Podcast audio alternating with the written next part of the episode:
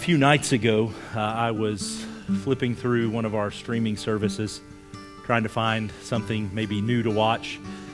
And I came across a, a TV show, a reality show, I would assume, that was titled this Who the, the Bleep, and Bleep is part of the, the, the, title. I'm not bleeping it out for you, but Who the Bleep Did I Marry? And I thought, well, that looks interesting. And so I clicked to see the synopsis of what was going on, and it's, a, it's a, a in a sense, a reality documentary series about people who married somebody that they didn't really know. There was another side to that person. I didn't watch any of them, but I can only assume some of them probably married murderers. Uh, some of them married people that we probably have heard the stories where they have a whole other family, like in another state, and they're, they're figuring this out and they're trying to unpack these things in their life. Uh, that happens more often than we might think. The idea of people being something that they're not, or in reality, something that they are. I was thinking through this, and, and one issue that came to mind because it's always stuck out in my mind because it's kind of close to home the, the BT, BTK killer. I don't know if you guys have ever heard of the BTK, BT, that is very hard to say, BTK killer. Uh, he was a man from Wichita and he murdered people for a number of years in this area and uh, the Kansas area. Uh, this guy was a normal guy, had a normal family, served in the Air Force. He was a veteran, he was an electric technician, he was a faithful member of his church, he was a Boy Scout leader. And come to find out, he had had a secret life for years upon years. And I share these things today to share with you, just to, by way of introduction, the danger of hypocrisy. The danger of creating a, a, duplicitous life where we're one thing in this area of life and before this group of people, and then we're a complete other person in another area of our life. This would have been the struggle of Judas Iscariot, who was there with Jesus for all of those years and all of those experiences, while all the while he was living a different life, a duplicitous life. Well, today we get into the body of John's letter. And John's first message that he has heard and now proclaims, he sums up in three words God is light. This is the message that I've heard. This is the message that I'm declaring to you. God is light. Now, what does John intend to communicate by proclaiming that God is light?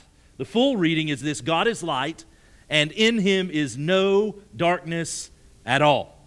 So, this concept, uh, this, this contrast of light and darkness, it takes us all the way back to the beginning. Because in the beginning, if we read in Genesis, there was darkness and God spoke. What were those words? Let there be light. And immediately the darkness dissipates in the presence of light. There's a principle. There's a principle right there that that, that darkness doesn't dispel light, light dispels darkness. It's important for us to understand those things. All throughout the story of the Bible, we find this concept. In fact, the word light occurs 275 times from cover to cover in the scriptures. 95 of those we find in the New Testament. I was in a situation just a couple of weeks ago, and I was in a situation of waiting and it was Psalm 27 that came to my mind. And Psalm 27, verse 1 says, The Lord is my light and my salvation. Of whom shall I be afraid? During the Christmas season, we read this from Isaiah 9 2. The people who walked in darkness have seen a great light. And those who dwelt in the land of deep darkness, on them light has shone. The light has come. I love this one in Micah 7. Do not rejoice over me, my enemy, though I have failed, though I have fallen, I will stand up, and though I sit in darkness, the Lord will be my light. And then there's John's use of the word light. Uh, 23 times John uses the word light in his gospel. Just last Sunday, we read this in his opening. In the beginning was the Word, and the Word was with God, and the Word was God. He was in the beginning with God. All things were made through him, and without him was not anything made that was made. And in him was life, and the life was the light of men. and the light shines in the darkness, and the darkness has not overcome it. There was a man that was sent from God whose name was John, and he came to bear witness, to bear witness about the light, that he might believe through him. He was not the light, but he came to bear witness about the light. The true light, which gives light to everyone, was coming into the world. Then in chapter 3, as he's talking to Nicodemus, Jesus makes this statement, John 3 19. And this is the judgment. The light has come into the world, and the people loved darkness rather than light because their deeds were evil.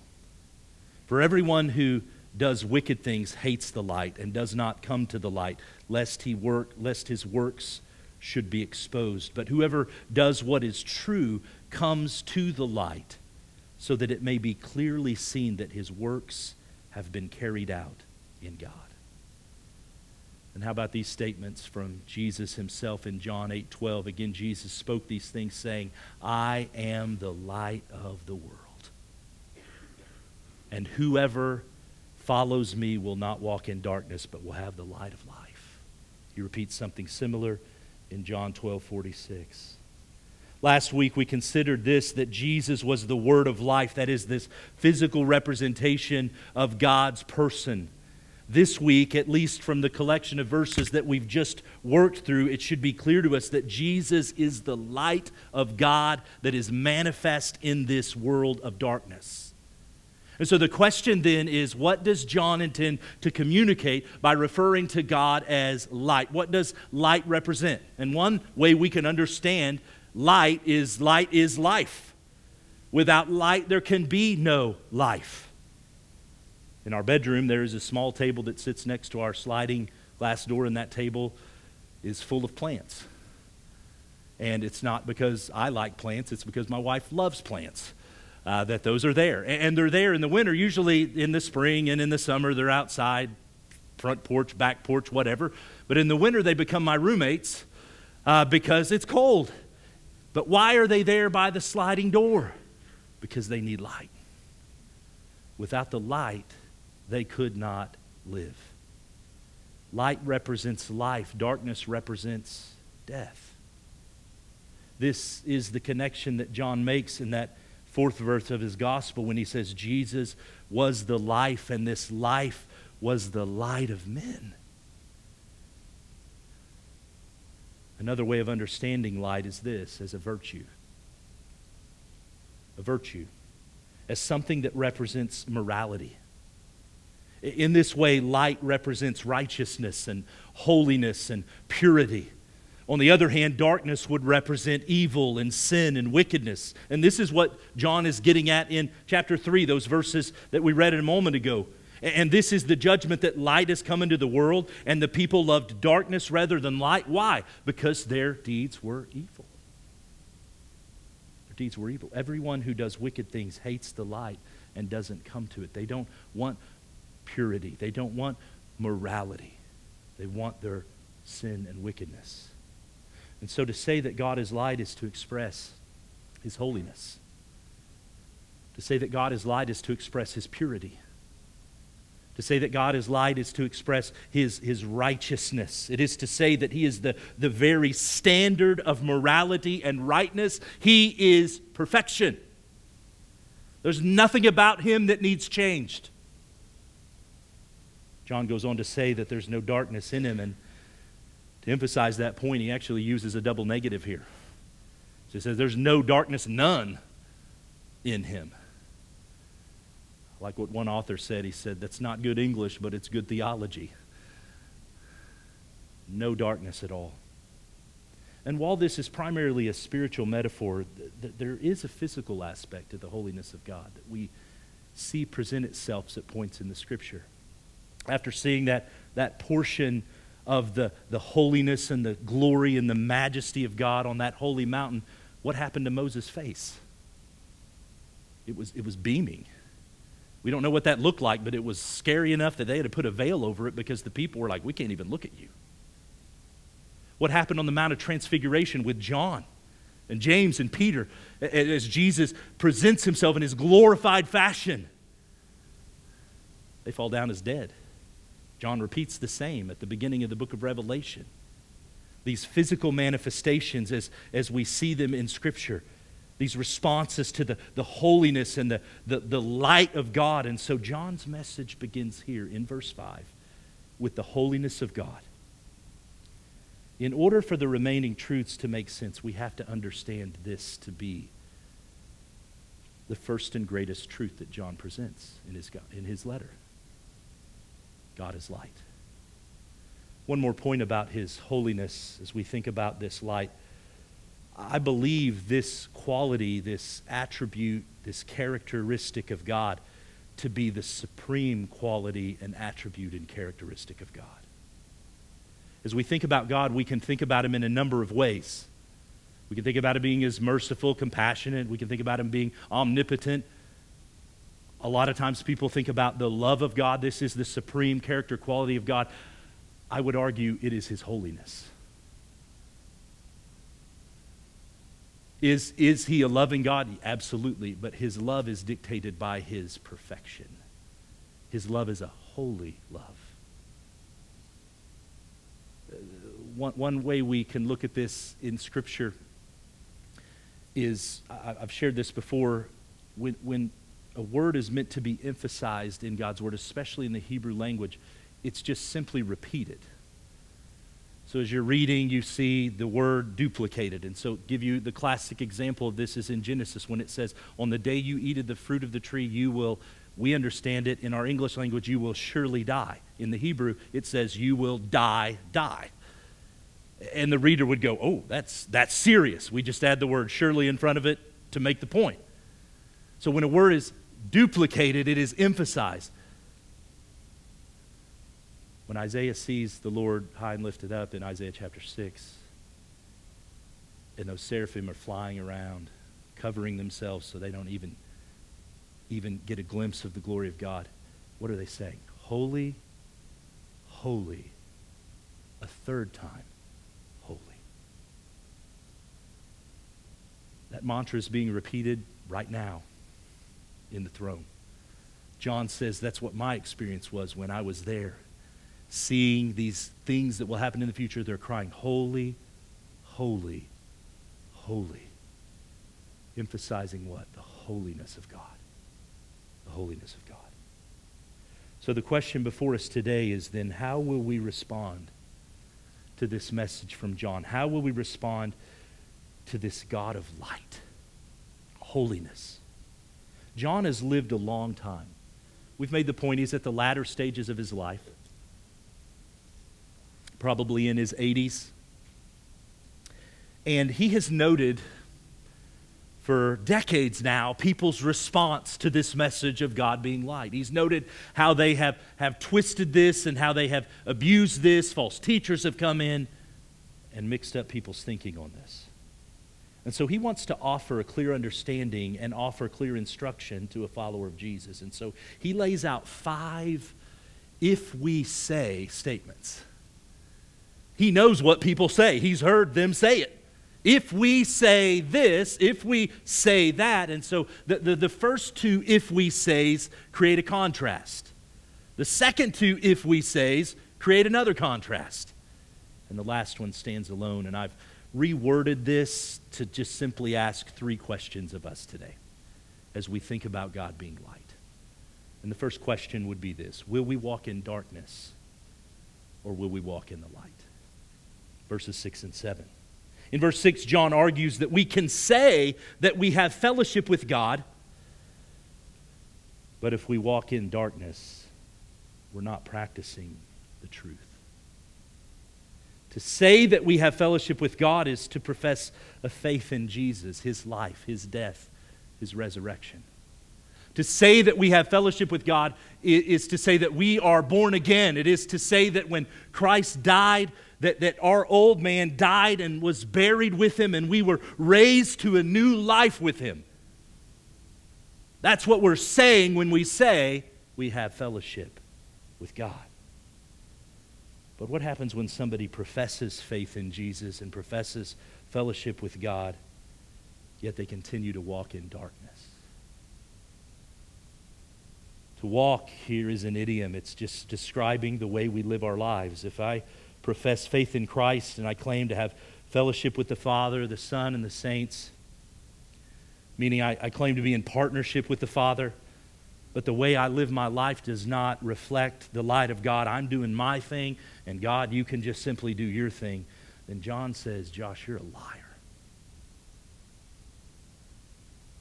The, truth is not in you. You're not living according to what is true. In, in chapter 2 and verse 11, John writes this He says, Whoever hates his brother is in the darkness, and he walks in the darkness. And he does not know where he is going because the darkness has blinded his eyes. And so I, I, can, I can say, I can come in here and I can sing about the love of God and, and my love for God. John says, if you hate your brother, it's all a lie. You're walking in the darkness. That's a scary and sobering truth. John isn't done. He contrasts this in verse 7 and he says, But if we walk in the light, as he is in the light, we have fellowship with one another. To, to walk in the light is to live a life that reflects the holiness of God. Uh, to, to walk in the light is to live as Jesus. He is the light. He said, I am, I am the light of the world.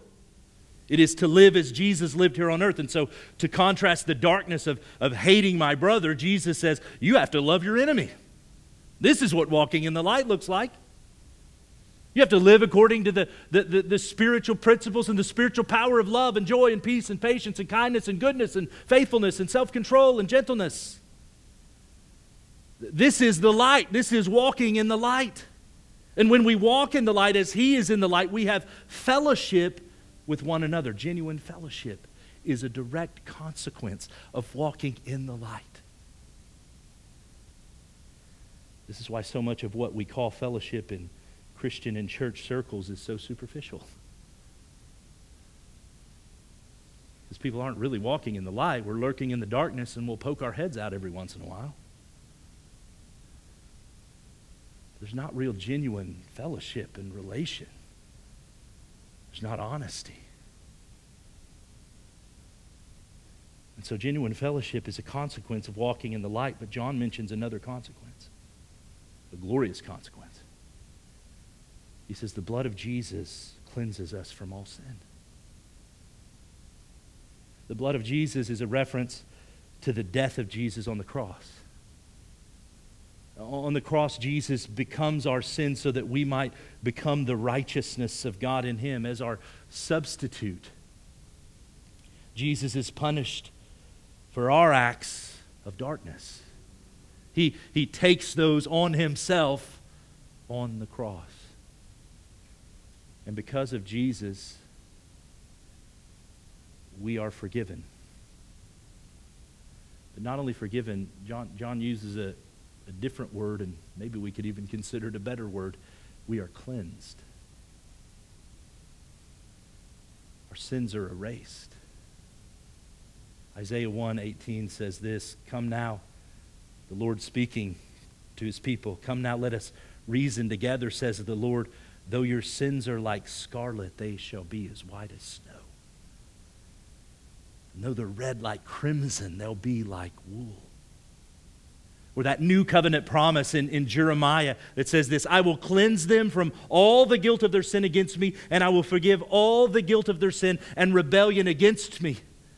And there's the psalmist who rejoices that our sins are, are it's as if they're buried into the depths of the sea where nobody can go. They're removed as far as the east is from the west. This is the beauty of our salvation. This is the good news that we celebrate. We'll celebrate it all the more next week as we consider Jesus, our advocate and atonement, in the first two verses of chapter 2. But this is what Peter is writing about when he says, You have been called out of darkness into the marvelous light. The marvelous light of God. We're being cleansed from our sin, and this cleansing, the, the verb that's used here, it's a present active verb, meaning that it's ongoing. It's not a one and done, but it's a continual cleansing. John is not insinuating that once we're cleansed, we're no longer going to sin anymore. That's not the point that he's making. And this becomes more clear in the remaining verses. And so, so what is he getting at? People who walk in the light, people who walk in the light, people who understand their salvation and their cleansing from Christ, they don't hide their sin and lurk in the darkness. Rather, we confess our sin and experience the ongoing cleansing by walking in the light. And that leads me to our second question. So, will we walk in darkness or will we walk in light? Will we hide our sin or will we confess it? Will we hide it or will we confess it? John is clear if we claim to have no sin, we are deceived and we are devoid of the truth. Now, I believe most of us, probably all of us in this room, would be honest enough to admit that we sin. Um, we probably have ample evidence from even today, and we could certainly pile it in this week, that we are sinful people. And, and so the question is in what way might we be tempted to either hide our sin or avoid bringing our sin into the light. Now, there are some who are so deceived that they believe they have reached some level of perfection. Uh, this is a theology uh, that, that believes in the justification and then moves immediately to glorification and bypasses the whole idea of our sanctification that we're, we're in this process of putting off sin and putting on righteousness. I've heard from the mouths of false teachers. I've heard them say, I haven't sinned in years. Now, I would love to talk to their wife or their children. I would love to put them on the phone with AT&T customer service and see what happens. it will not take them long. But there are also some who are so deceived that they believe they can do whatever they want because their sin has been dealt with by Jesus. You just live however you want to live. I'm forgiven. I'm saved. This is the crowd that Paul's writing to in Romans 6. Shall we continue in sin that grace may abound? I'll be honest with you. Sometimes I fall into that category. I know in that moment I shouldn't say this but I don't care. I'll be forgiven for it. Bad theology. Darkness. One popular means of deceiving ourselves is, is to redefine the standards of God, to, to redefine His words. This was the original sales pitch in the garden. Did God really say? Oh, do you, do you think that's what he meant by that? So we have theologians who are rewriting Scripture to say that nowhere does God forbid homosexuality. And I'm here before you today saying, in order to come to such a conclusion, one has to work in the dark. Because the plain light reading of Scripture is clear on this particular issue. Culture, Satan, will continue to lead the charge in attempting to redefine God's words, his standards, to justify sin. But what of professing believers who justify their own immorality, sexual immorality? It's not a big deal. I know we're not married yet, probably be married someday. And somehow they convince themselves that this is not sin. Right? We have to get to that point. If I'm going to engage in sin, I have to convince myself. They have to say, I have no sin in this area of my life. We're deceived. How many times do I say something like this? Man, that person really just, they frustrate me. Or I'll say, man, I'm just overly concerned about this situation. What I should say in that moment is, I'm very sinfully angry at that person. But what do I do? I redefine it.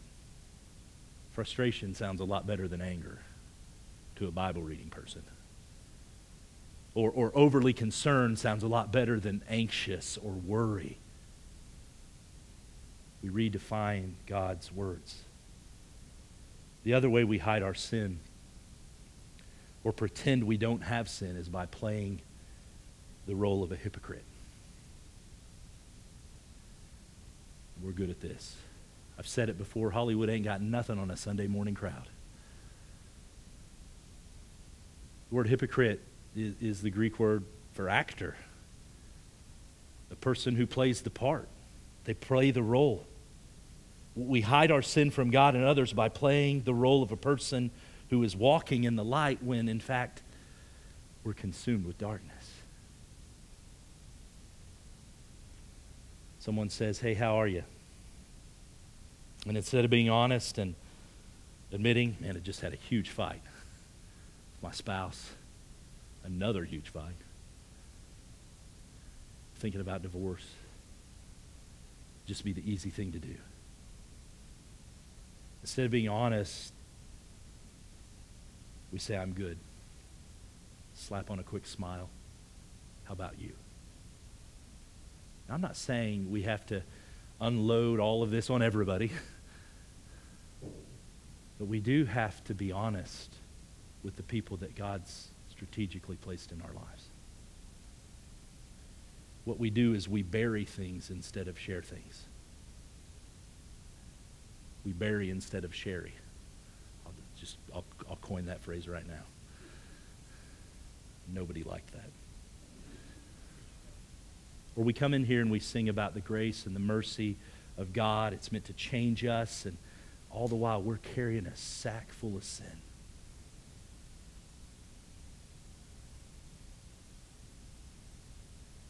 And instead of pausing for a moment to, to confess it, instead of making that the priority before I even come in here or when I first come in here or when that conviction comes that I should just stop singing right now and pray and, and confess these things and seek forgiveness for these things, what do we do? We, we just, we bury it.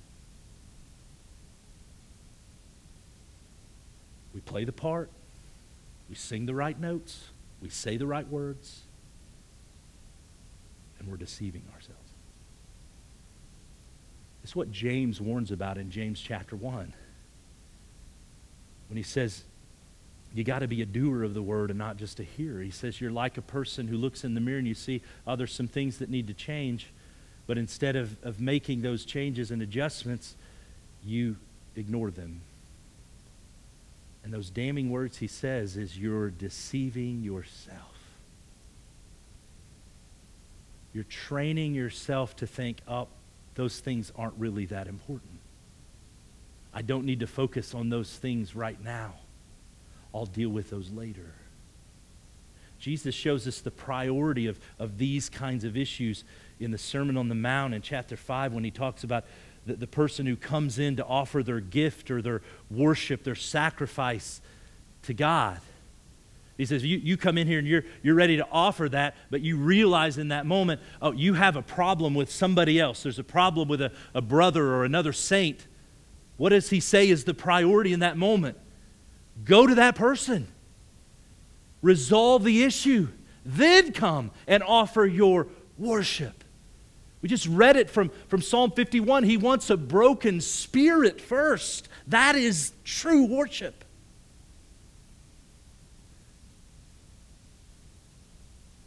Not a person who looks like they have it all together. He sees right through it with his light.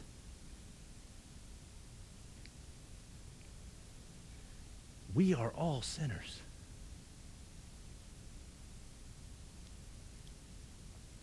Thought I might get an amen on that. What that means is we all sin. Surprise, surprise, the people around you sin. We fear. We, we worry.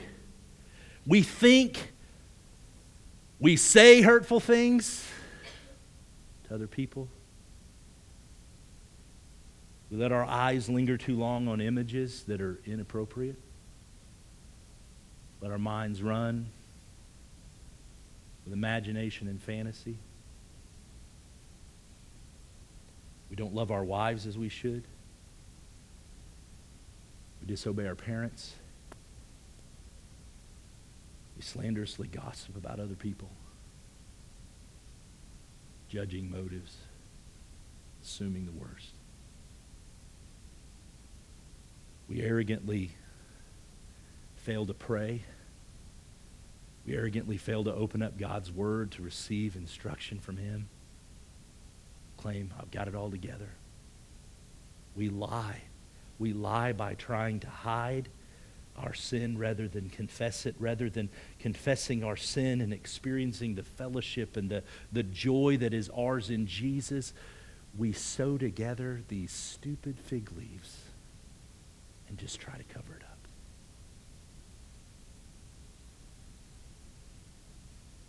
And God sees right through it. You're still naked under there. It's not working, it's not fooling anybody.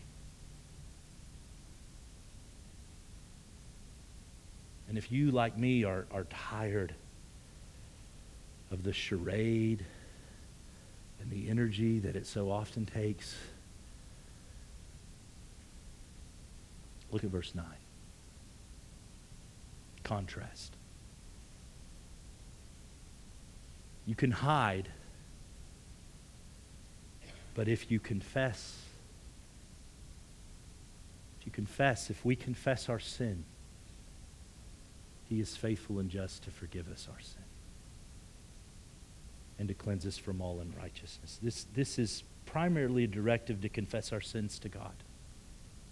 This is a great Greek word. I don't share these that often, but I, I hope this will help make sense out of this for you. This word to confess is homologamon, logos, right in the middle. What is that? The, the word to say, to speak. Homo means the same when we're confessing, we are saying or speaking the same thing.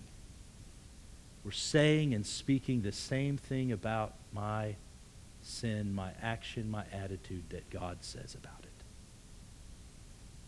To say the same thing he says. So, God, you are the standard of morality. In you is all perfection, and you say that being impatient with my family as sin. I'm here to say that I have sinned because I have been impatient with my family. I'm saying the same thing about my actions that you're saying about my actions and attitude. Please forgive me. It's confession. It's not just, I blew it again. How did you blow it again? What did you do? Say the same thing he says about it. When we do this, the promise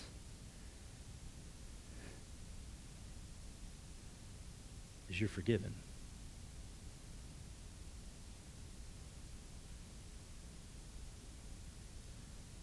And that forgiveness isn't based upon your ability to say the right words. It isn't based upon a three strikes and you're out system. I've only done it twice. I'm not at the mark yet. What is it based on according to what John says? It is based upon the faithfulness and the justice of God. First of all, this is covenant language. He is covenanted with us. And so, what, what this means is he is obligated by his own promise and covenant to forgive us. He is obligated himself to forgive us, and for him to fail to forgive us would be injustice, and he cannot be unjust. I think that's amazing. His obligation is his own righteousness. Because he has said, You're mine, I'll forgive. And he forgives. But it can also be a healthy and edifying practice to confess your sins to others as well. Now, if you've sinned against a person, we understand you are obligated to go to that person. If I have been impatient with my family, it should be my obligation to go to my family and ask them to forgive me as I've also asked God to forgive me. But even in even when others aren't necessarily involved, it, it is wise to practice the discipline of confession. And I'm not inviting you into some mysterious booth, you know, where, bless me, Father, for I've sinned, and there's this weird anonymity that exists. What I'm inviting you to here is the fellowship that John's talking about. The real partnership and shared life that he intends for us to have, and he's trying to, to, to paint the picture of. Let me give you a few reasons why I believe confession is so important because, first of all, confession fosters humility. Confessing our, our sins to other people, it keeps us from pridefully hiding from others and pretending we're something we're not. It, it, it opens the door for humility.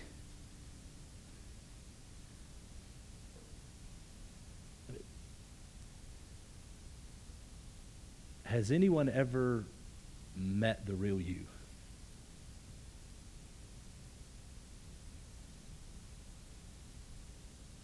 You may think, I don't know that anybody could handle that.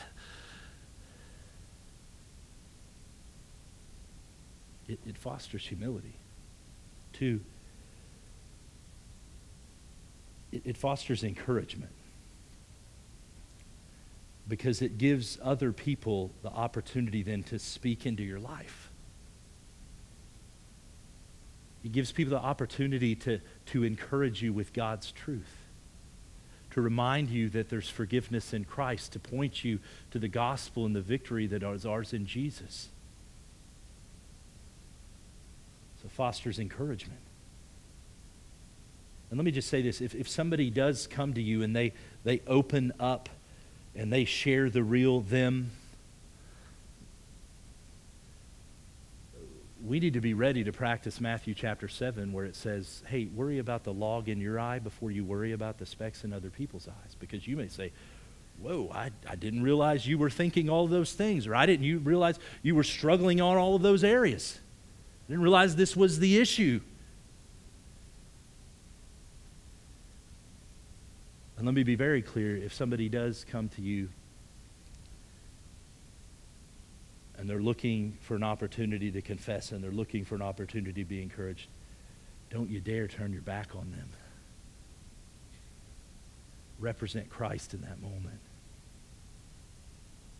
And love them. And maybe, maybe you need to invite other people in to those circumstances, but, but don't turn your back on them. Number three, it fosters admonition. You're inviting other people into your life to offer you instruction, uh, to challenge you to be the person who can rebuke you in those moments. In this way, it fosters accountability. You're establishing these ongoing relationships and partnerships and discipleship, sharing life together. It, it fosters prayer or power as, as you have this other person who is now praying for you. It's not you alone, you have uh, an army of people potentially who are praying for you that the Spirit would empower you in those moments of temptation. And when we hide our sin, we forfeit all of that. You understand that, right? When we're not honest about those struggles, where is all of that going to come from? I mean, we have the Spirit. Yes, you have the Holy Spirit, but the Spirit is also longing to work through other people that He strategically placed around you. Last question. This one's really short. Will we make God a liar? This is the standalone if we say we say we have no sin, John says, you make God a liar, and that is a very damning point. How does this work? Well, if I say I don't sin, I'm saying, God, you're a liar because God says, oh, yeah, you do. And if I say I don't sin, then I'm making God a liar because God has provided the means of salvation from our sin in Jesus. He's gone to these great lengths to provide for sinners like you and me. And if I say, yeah, I don't, I don't really, I don't really need that. I'm, I'm, I'm pointing the finger saying, God, you're not truthful. So will you walk in the light or darkness? Will you hide your sin? Or will you confess your sin? Will you make God a liar today?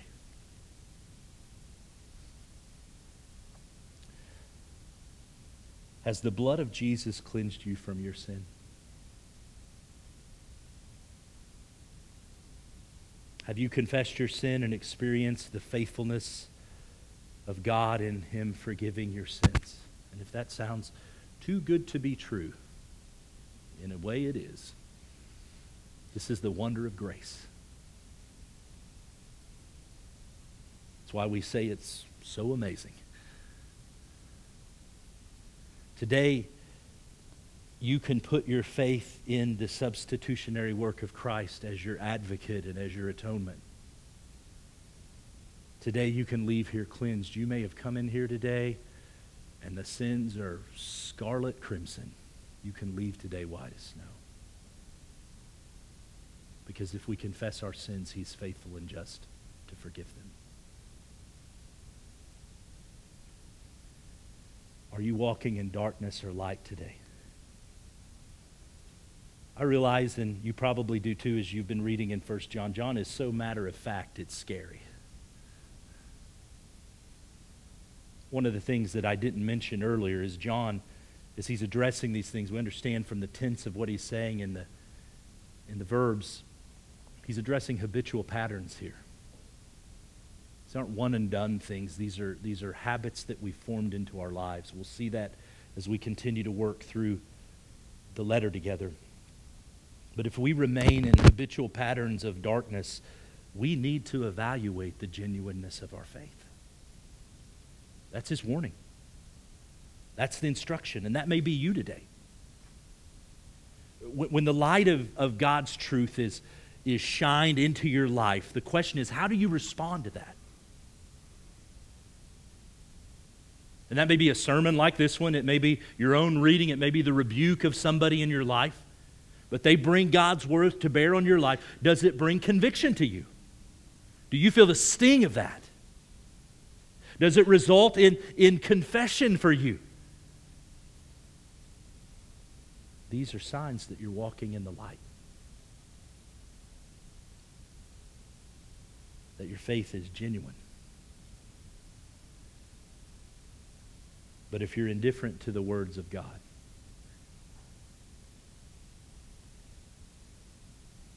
if you continue in your sin unconcerned when somebody brings God's word to bear on your life, it just causes you to recoil deeper into the darkness.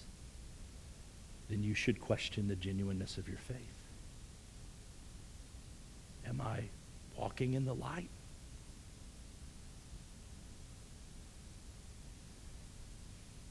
Are you tired of hiding?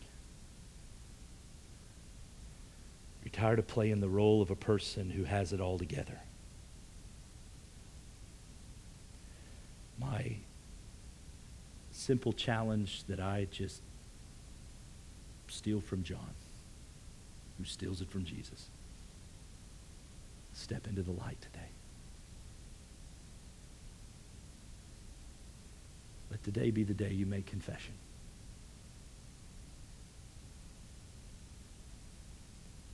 Let today be the day you're honest and say, listen, I'm, I'm addicted. I'm addicted to pain pills. Or I'm addicted to alcohol. I lean on it. I depend on it.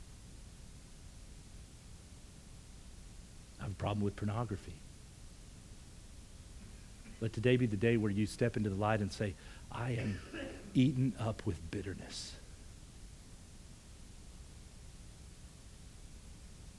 I've been so angry at this person, these people. Let today be the day you confess your adultery, your propensity for anxiousness and worry. Step into the light.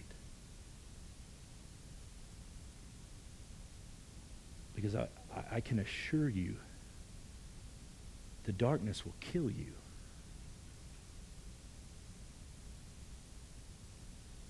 And it won't get any better. You already know that. Step into the light. I remember it was a year or two ago, and it's a story that's been told time and time again. I don't know why this particular one resonated with me so much. Pastor, somewhere in the Midwest, been pastoring his church for 30, 35 years, well beyond my own experience here. And there was somebody in the auditorium that had a camera, and it was the end of a service. And if I understand, and my memory sometimes fails me on these things, but they were celebrating him in some way. And while this, this celebration is happening, there were multiple men on the stage. There was a man and his wife who came out on the stage with a microphone and publicly rebuked the pastor. Because when this lady, his wife, was a teenager in that church, he'd sexually abused her for years.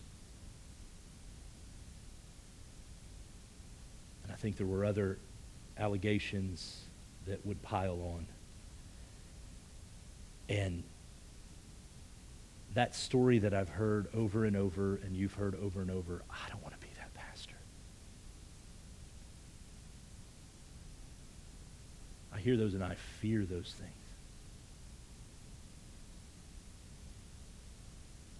I don't want to be the person that hides a whole other life that eventually just destroys me and the people that I love. I don't want to be Demas who Paul says to Timothy, he's forsaken me, having loved this present world.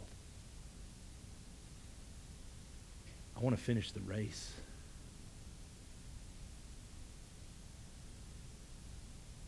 I want to run with joy. I want to run unburdened. And what that means is I have to build into my life, and what that means for you is you have to build into your life confession. honesty. When I speak harshly to people that I love, I need to confess that and not just sweep that under the rug. When I view or linger too long on inappropriate things, I need to make confession of that. And not just act like it's no big deal. Everybody does that.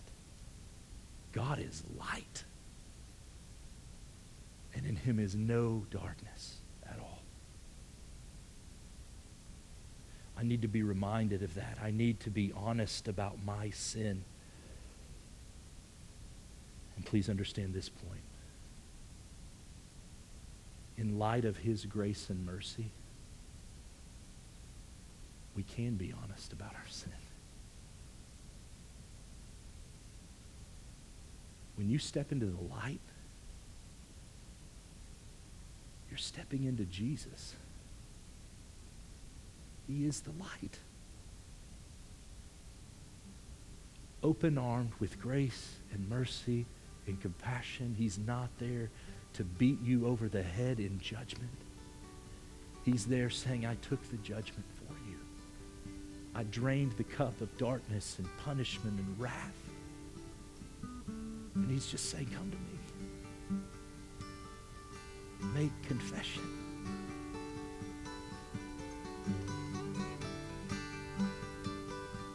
all the while we're stepping out of the things that kill